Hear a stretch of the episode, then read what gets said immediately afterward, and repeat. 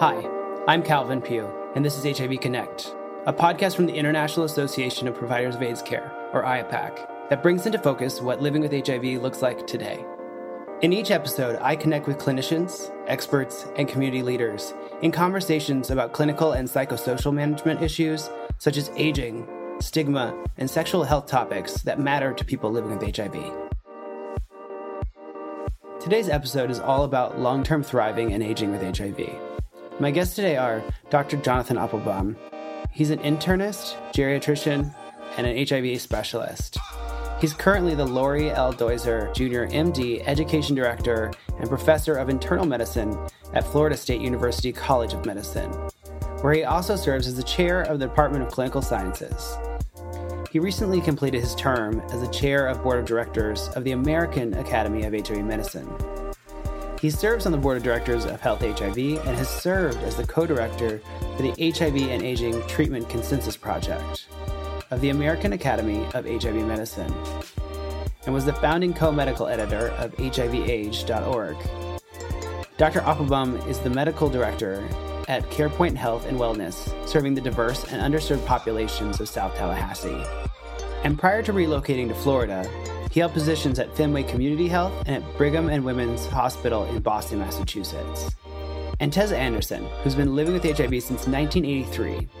He's a long term survivor, and he coined and defined the term AIDS survivor syndrome to describe the psychosocial ramifications of living in the aftermath of the early AIDS pandemic. He's the founder of Let's Kick Ass AIDS Survivor Syndrome, a nonprofit empowering HIV long term survivors to thrive through connection re engagement, and mobilization to create meaningful change to enhance quality of life. Tez currently serves as a U equals U ambassador and has served in numerous capacities, including reporter for the Gay Cable News Network, AIDS United's HIV and Aging Policy Action Coalition, ANAC's HIV and Aging Expert Advisory Committee, Ribbon Organizing Center for HIV and Aging. Among his numerous accomplishments, one stands out in 2014 for starting the Long Term Survivors Awareness Day, which is recognized every June 5th.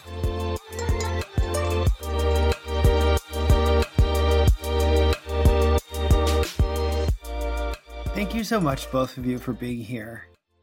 So, my first question for you is why is the topic of aging with HIV so important for us to discuss today?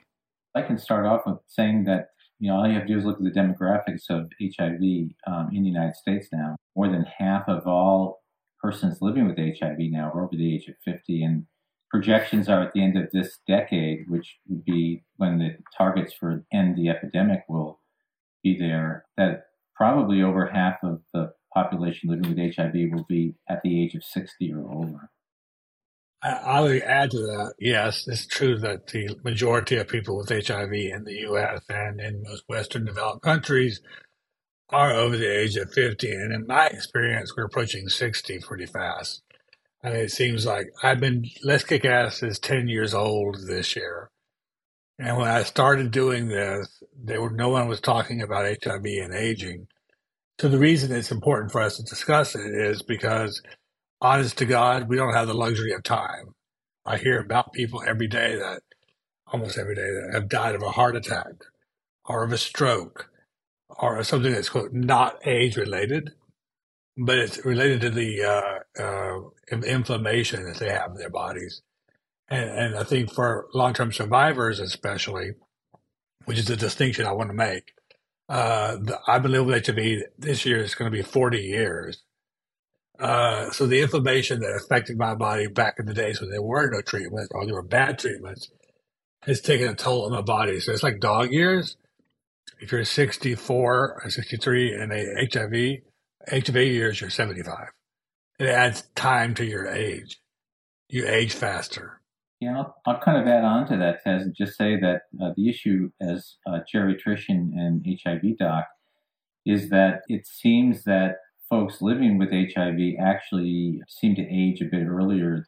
So you take HIV, you take aging, and you take the um, normal diseases that older people get, and you have a mixture we call multimorbidity that really impacts the approach to care and the kind of care that we as providers need to be giving to this population. I think it's interesting that both of you touched on that. And maybe you can add some more light to this. So, how does HIV affect us as we age? And, you know, for example, is it true that HIV accelerates the aging process? I'll tell you that, that that's been controversial, uh, but I think that the evidence, at least as I interpret it, is that uh, it seems to be more towards the fact that HIV tends to age people faster.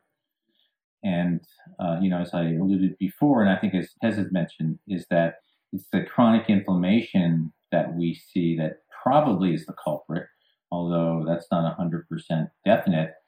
Um, and that even people who are well controlled uh, with the newer medications and have an undetectable viral load, there is still ongoing inflammation going on. And we know from other chronic diseases um, where inflammation is ongoing despite control, that those populations, and I'm talking about folks who don't have HIV, but may have other chronic inflammatory diseases, they tend to develop uh, complications of aging earlier also. There was a study released in, I think it was December or November, that showed that people are aging, they say five years faster. The flaw in this study, if you ask me, was, was they just said people who are HIV positive for 10 years, they didn't just delineate between lengths of time of, of, of having HIV, of living with HIV. And uh, that's again where long-term survivors become sort of a separate cohort in my mind. There's a lot of overlap, but the distinctions between living with HIV for say 30 or 40 years, as opposed to five years or six years or 10 years, is pretty substantial given how medications are much better now. I don't know that people who are long-term survivors I think our aging path will be different than people who come after us. That's kind of why we're a dying breed. uh, we're, the, we're the canaries in the coal mine. We're the first ones to get it, first ones to live with it longest. There will not be another generation like ours. Yeah, and I agree. I think that you're talking about different populations because if you look at the long-term survivors, the people that developed HIV in the 80s and 90s, before we had the current, you know, types of medications, they often um, had much far along disease. They had higher viral loads, much lower CD4 counts, all of which we know uh, wreaks havoc on the body. So I do think you're right. I think the cohort we're seeing now, who you know may have had HIV for 10 years, may actually have a different longevity profile, longevity pathway than folks who are long-term survivors from the 80s and 90s. And the number of people I know that are coming down with heart attacks lately is just astounding to me. And there are people who've had HIV for 25 and 35 and like myself, 40 years. Uh, and I think that has to do with the fact that the toll that HIV took on our bodies before treatment and the inflammation from that was enormous and untreated. It really is wreaking a havoc on us. So, kind of in line with what you just said there, Tez, what is the effect of HIV on other age related conditions such as heart disease and osteoporosis? I mean, almost everyone that I know, and I deal mostly with, as I said before, long term survivors, whom I consider pre HAART, who had access to no medications or bad medications. I think they're they're having all those issues: osteoarthritis, uh, high blood pressure, high high everything and we're seeing aging in that population, at least anecdotally. I don't have studies on this. It's one of the failures of our current situation is we don't have enough studies on the effects of HIV on long-term survivors. We have it on HIV and aging now in spades. That wasn't true 10 years ago. There was nothing, but the world has caught up with us. I think, like John said before, it's about, you know, the numbers of people who are aging with HIV now. It's just you can't you can't overlook us for that long. Well, I guess the only other thing I would add is that if you look at a lot of the clinical trials that were done, particularly around pharmaceuticals, older persons with HIV were often excluded from those trials for reasons that I think were a little obscure um, and probably very short sighted. Um, and now we're playing catch up as population uses. It's almost like putting up, uh, you know, fire retardant material in the middle of a fire kind of thing. And so there's there's so much out there that we really don't yet know about, you know, what happens with someone who has been living with HIV for a while and the aging process. Mean, it seems like there's a lot that we still need to discover in this space, and you know, looking forward to what you know may come down the pipeline. But what can individuals do now to facilitate aging healthy with HIV? You know, things like smoking cessation, physical activity, or mental health services. So I, I agree. I think lifestyle, you know, at any time, I mean, we counsel even our patients who are, have other diseases besides HIV that it's never too late to, you know, embrace a healthy lifestyle. But certainly the earlier you do it, the better. Smoking in any context is really bad, but it's particularly bad with folks living with HIV. The data out there around smoking in persons who are living with HIV is just astounding as far as the increased risk and the number of life years lost just because they smoke. So for all of my patients, when I first meet them and, and if they continue to smoke afterwards, I constantly talk to them about the importance. If there's one thing that they can do to prolong their life, it's to is to try to stop smoking. That's one thing. I mean, obviously exercise, proper diet, rest, stress reduction, um, mental health issues, uh, hopefully, we'll touch upon that during this podcast, I think are really, really important. I mean, honestly, I can't really add to that too much, except for the fact that, you know, especially the LGBT, maybe just gay men, and just leave it at gay men, seem to smoke a lot. It seems to be part of our culture. There was a campaign in the 70s who did a thing called Project Scum that was targeting gay men in urban situations. I forget the acronym for SCUM, but something about urban smoking. And uh, that's been prevalent. I mean, Marlboro Man was invented to attract gay men to smoke. And it's become a sexy thing. And so there's a lot of people in the community that still smoke. And if we could get them to stop that, that'd be a big deal. But as you said, rest and especially sleep, getting enough sleep, getting into healthy foods, knowing what healthy foods are, not fad diets. Uh, all of those things are important. And I think the connections that we make are also important. Connecting with each other and feeling less alone because the stress of the mental health issues uh, has taken a toll on our bodies too, and they continue to. I read somewhere that isolation is like smoking, I don't know, 10 cigarettes, 10 packs of cigarettes a day or something ridiculous. A huge number of people have stress from being so isolated to be so alone. And that takes a toll on your physical body too. Yeah, I'll, I'll add that the data on social isolation, which is fairly recent and ongoing, is also very provocative. And it really talks about the need that we as humans are social animals and that loneliness is an additional stress on a body. And so if you have HIV and other you know comorbidities and you add social isolation on top of that that's detrimental i think it's interesting that you both have brought up isolation because you know isolation can really have poor mental health effects especially those with mental illness especially with everything that we've gone through the last couple of years where we've been forced to separate from our communities mm. so mental illness especially depression and anxiety is common among older adults living with hiv so Tez, I'll ask you first, how do you take care of your mental health? Up and down, I suppose is the best way to answer it. You asked before at one point about how I maintain a good attitude. My attitude's all over the fucking place. I mean, if I can say that word. Because lately I've been going through a kind of a, a rough patch, but I'm smiling through it. I don't think we realize how many people are suffering in silence around isolation and those things. I don't think we understand because people can put on a good face a lot of the time. And until we start asking people, how are you doing? And not the usual, hey, how you doing? Fine. But say, no, no, no, I really want to know how you're doing. How is your life? Do you have friends? Can you do the work around your house you need to do? Can you cook for yourself? Do you need help with anything? Most people just want us to say fine and be done with it because it's a pleasantry. And that's not good enough eh, for older adults. You really want to delve deeper and have them know that you're listening to them. And then, Dr. Appelbaum, in your clinician experience, those things like mental illness and depression, anxiety, how do you suggest you know people living with HIV who are aging and maybe isolated really care for their mental health? That's a great question, and it's so variable from person to person. I think that you know, social support is really important, as we alluded to before. So I think that's the first thing. So you know, having a peer group, uh, you know, whether it be their family of choice or or friends or whatever, is really important.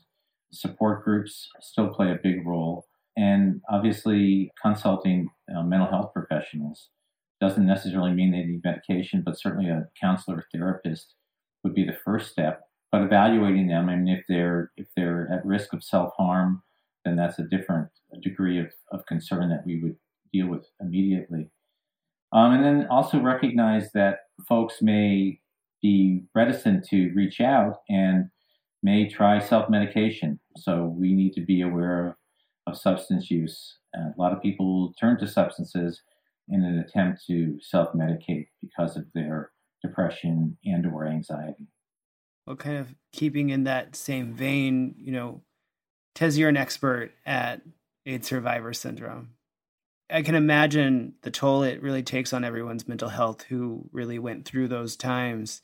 You know, as a young gay man, even prior to my own HIV diagnosis, I was told that all my role models had died during the AIDS crisis. And you and I have got to spend some time together the last year, and that's just not true. You know, there are still people out there who lived through those things who are really great role models for the rest of us. How have you maintained such a healthy outlook with all the losses you've experienced? I've done it through community, through connecting with people. You know, there's a meme that we lost an entire generation to AIDS.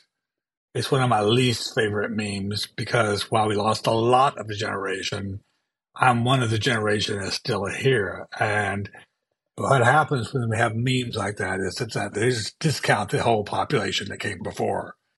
And that feels really hard to, it's a hard pill to swallow given the loss and the tragedy of AIDS. I mean, HIV in the early days was like a combination of both amazing connections and fighting for the same cause and like a purpose and meaning. And then, uh, and then the HAART drugs came along, and suddenly it was a chronic manageable illness. I say I put that in air quotes because it may be chronic, but it's not easily managed. And I think that it's like when you find other people and you realize that you're not alone. I mean, our first town hall with Let's Kick Ass was 10 years ago, and we had it held at the San Francisco LGBT Center. And I thought if we get 40 people, I'll be very happy. And 225 showed up. And it showed me that there were lots of people who had dropped off the radar, just kind of disappeared from the culture because one, of ageism, but two, because they had lost so many friends that making new friends was seemed impossible. Seemed like why bother? Because I'll just die anyway. Um, so I think letting people know that they're not alone and I get a lot of emails from people who say, thank you for bringing this up. I coined AIDS survivor syndrome, as you know. And I don't love it when people just leave it at PTSD. Because first of all, PTSD is mislabeled, in my opinion. It's PTSI, post-traumatic stress injury. because it really is a wound. And it's normal. It's a normal part of having that much loss at such a young age. So the reasons for us not making friendships is very complicated. But I think the harder we try to do that, the better we do it, the better off we feel physically and mentally. But it's it's really a tough one because the researchers who do this stuff as profession have sort of said, "Oh, AIDS it was not a real thing." And yeah, I get emails from people all the time saying, "Thank you, I did not know there was a name for it, or that other people were going through it." And I did. I called it AIDS survivor syndrome as a term of empowerment as much as anything to honor the experience we had going through the early epidemic, which is unique to our population. Dr. Applebaum, if there's someone listening or watching this that maybe went through similar experiences to what Tez has has gone through, is there advice you'd give them as a clinician? Yeah, I think I would agree with what Tez was alluding to, which is reach out to other folks who are similar to them. Some of that may be difficult you know, if you're living in a rural area where there may not be much support, but there's certainly online presence of groups, reaching out to Tez and his group. But I think that sense of community is really important and to realize that there's other people like you that have gone through or going through what you're going through, I think will will help ease some of the stress and burden. I also think that telling people it's a perfectly normal response to a traumatic event is very helpful too, because I think people feel like there's something wrong with me because I'm having these feelings. And honest to God, it's just a natural response to a very unnatural experience. And for me, EMDR is a kind of mental health therapy that helped me enormously. It's a form of therapy that's very effective in the short term. I did five sessions of it and felt like a different person. So I think seeking professional help is good. But sometimes, at least in my situation, I had to explain to the nice therapist who was crying on my shoulder. I was explaining to him something about my life. And I said, honey, this is not how this works. You're supposed to be comforting me. I'm not supposed to be comforting you. But I realized in that moment that I knew more about the early days of the epidemic. They were treating me for depression and anxiety and sleep disorder and anger and, and all these things I was having, hopelessness and suicidal ideation. Um, it was an ugly five year period. They were treating me for the individual things without understanding what the overarching thing was behind it. And I think that's important is to look at the, you know, what what causes what. Yeah, I think, you know, with everything that we've all experienced as a whole planet, the, the isolation, the constant traumas that we've all been induced to by the media and everything else that's happened around the world, that asset of of support systems and mental health professionals is pretty vital. I think you know that's one of those things that folks, you know, they know what they you know their own experience better than someone else is going to. But seeking mental health services has been vital for me to move on past some of the things that we've experienced the last couple of years. I think all clinicians need to be trained in trauma informed care because I don't think anybody doesn't go through life without trauma. It tells you, you actually took the words right out of my mouth. That was what I was going to mention. that, and then also Good. realizing that not all therapists know this, and also not all therapists know about AIDS survivor uh, syndrome either. So, no, you know, I always tell people that just like with friends and stuff, they may not click, you know, with them. So you may not click with your first therapist, but I would I would keep searching and not say, "Hey, therapy isn't working because of one session or a couple of sessions with one therapist. Maybe find a different therapist who is more in tune to you than the than the one that you're dealing with now. Because I think mental health services will help.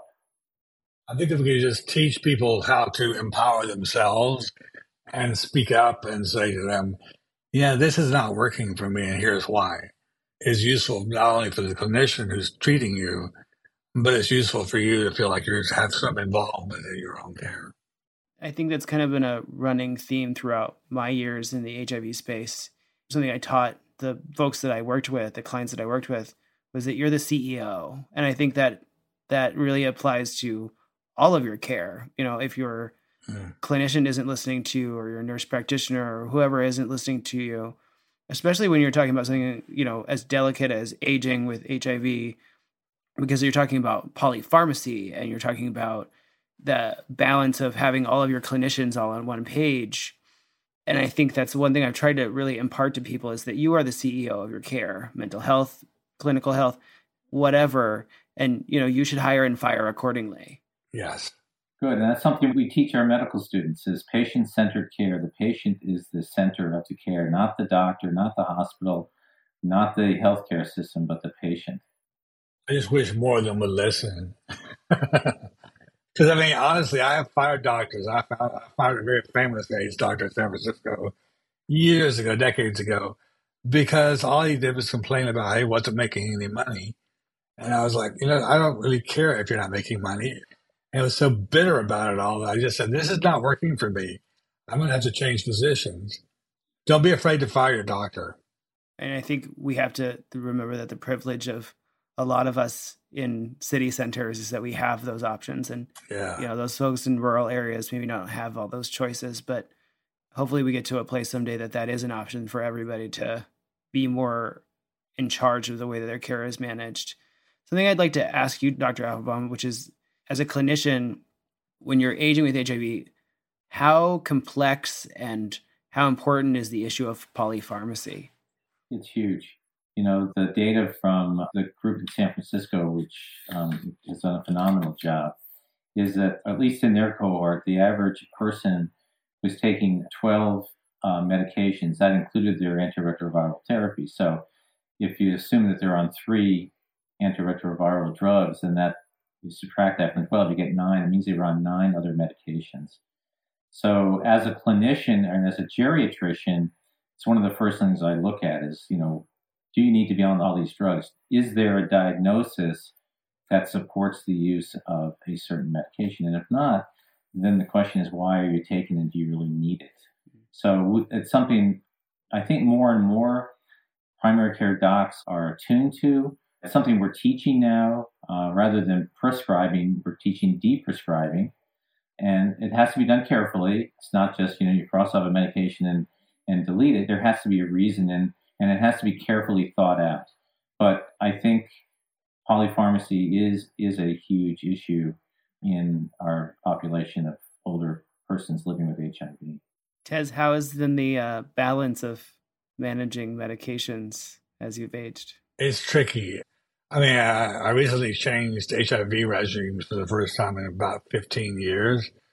I'm mostly drug resistant, so I have a very few options. My physician is pretty good about this because I went in one day and said, you know, I take a lot of pills. He said, let's see what we can get rid of. So I was still on prophylaxis for PCP. And even though I had PCP back in 93 or 94, I didn't really need to be on it. Uh, my T cells are still low. But mind you, I lived for seven years with 13 T cells. So I stopped living my life on the countdown clock. Used to be how many T cells do you have? And the lower your T cells got, the sooner you're going to die. In my experience, that's not true. I've lived with below the 300 T cells for 25 years. My CD8s are high percentages, but those are, that's, that's in the weeds a bit for people to understand. But I do think it's important that we understand it. But getting rid of those medications that you don't really have to take. Mind you, it's important enough to take a statin probably and probably something for your heart issues if you're aging with it because it's big heart disease is a big killer right now. So I've gotten it down some. I can take everything now at bedtime instead of taking one in the morning and two at night or something like that. So that's helpful. It's really about quality of life. All the stuff that I'm talking about is really about how do we improve the quality of life? Because for myself, if I'm hooked up on you know, machines and don't know who my husband is or my dog, I don't want to live that way because that's not a good quality of life. And that's the thing that I fight hardest for is improving our quality of life. And then saying how many of these medications are really improving our quality of life. So, Dr. Applebaum, something I'd like to ask you is considering everything you've experienced over the years as a clinician, what's a piece of advice you'd give young advocates or or people who are younger and you know they're going to age with HIV? What is something that they should know? Well, you know, I, we kind of touched on something called ageism, and so I would encourage the younger folks to understand that they too will age. it's inevitable, and learn from us the healthy lifestyle thing. As I mentioned right at the very beginning, it's never too late to change your unhealthy habits, but it's sure a heck of a lot better if you do it earlier. And it doesn't mean everyone has to, you know, go to the gym, you know, for five hours, five days a week.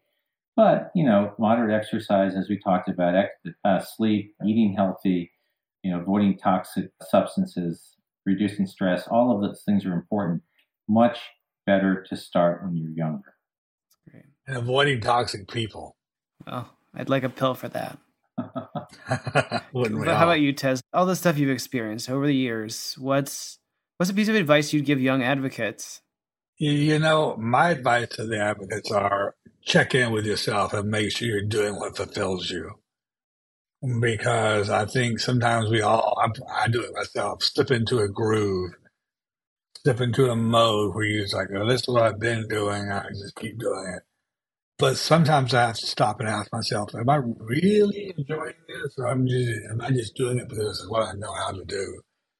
So I think having those challenges of reassessing your life and situation. And I'm not kidding about the toxic friendships. People who are in your life that, that do not support you, that do not understand you. And if you explain them what's going on with you and they still don't understand you, they're not worth having in your life. I'd rather be alone than have people who don't understand the reason I'm such a bitch some days. I mean, honestly, my best friends put up with my crap and, and I put up with theirs and I love them anyway and love them despite that. I can't underestimate how important quality friendships are. Make them young and make them as soon as you can because it gets harder as you get older to make friends. I mean, you're just more naturally isolated, physically compromised. So honestly, it's about doing what feeds your soul. I'm not a big soul person, but in this case, what makes you want to get up in the morning and be excited about what you do? I think that's so important and such a good note to end on. I want to thank my guests, Dr. Jonathon Applebaum and Tez Anderson, for their insights and expertise on this important conversation. As we in the field of HIV look forward into the future, we really have to be mindful and remember those who came before us and the things that are a part of our history that really have shaped where we are today. And we really have to look to solutions to meet the unique needs and really enhance the quality of life of long term survivors and those aging with HIV. Thank you so much for joining me today. Thank you.